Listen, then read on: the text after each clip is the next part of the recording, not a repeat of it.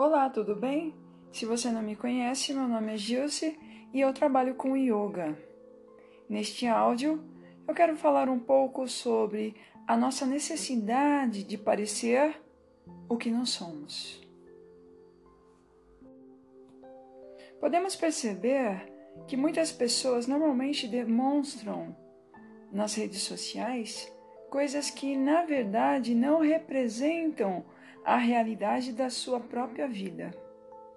E é interessante perceber que isso não acontece somente nas redes sociais, mas na vida real também.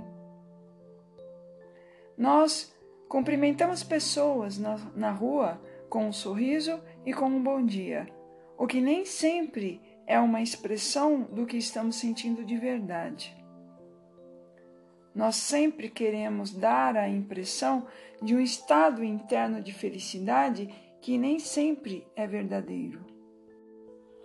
Por que será que queremos tanto parecer ser muito mais felizes do que estamos sentindo de verdade? Você tem consciência disso? Mas perceba também que não há nada de errado em ficar muito feliz ou muito triste. O problema é: você tem consciência disso? Felicidade ou tristeza faz parte da nossa existência. Essa mudança de humor, as sensações de bem-estar ou de mal-estar, todas fazem parte do que somos.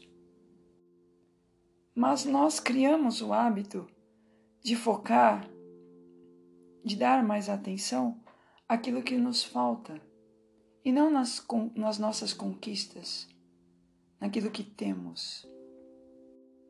Quando, na verdade, quando nos sentimos o que nos falta, nós nos movimentamos para conseguir. Quando nós temos um problema, nós movimentamos, nos movimentamos para solucionar esse problema. Ou seja, quando algo não dá certo, nós automaticamente tentamos seguir numa outra direção. A vida é assim. Na realidade, tudo é perfeito como é. Saindo do jeito que a gente quer ou não. Mas nós podemos mudar nossa atitude em relação à maneira como enxergamos as situações à nossa volta. Agradecer pelas nossas conquistas, prestando atenção na maneira como lidamos com qualquer coisa, situação ou circunstância. Focar no que temos e não no que não, temo, não temos. Sermos mais verdadeiros, não apenas com os outros, mas principalmente com nós mesmos. Podemos prestar atenção não apenas no que deu certo, mas aquilo que não deu certo também. E a partir dessa constatação, fazer escolhas mais adequadas e tomar decisões necessárias de acordo com cada situação. Não precisamos nos cobrar tanto, exigir demais do nosso desempenho. Podemos criar hábitos mais saudáveis, modificando hábitos nocivos, aqueles que podem estar produzindo efeitos que não são tão bons quanto pensávamos. Deixar de lado a necessidade de nos fazer de vítimas. Afinal, não somos vítimas de ninguém, a não ser das nossas próprias escolhas. Podemos passar a dar mais risadas, porque a vida tem muitos encantos também. Ela não é feita somente de problemas, mas de coisas belas e de pessoas belas também. Mas estamos tão acostumados a olhar sem enxergar. Nos acostumamos a olhar somente para fora e nunca para dentro de nós. Experimente olhar-se através de um espelho, encarar-se frente a frente, fazer algumas perguntas como: Quem é você? O que sente? Como faz suas escolhas e decisões?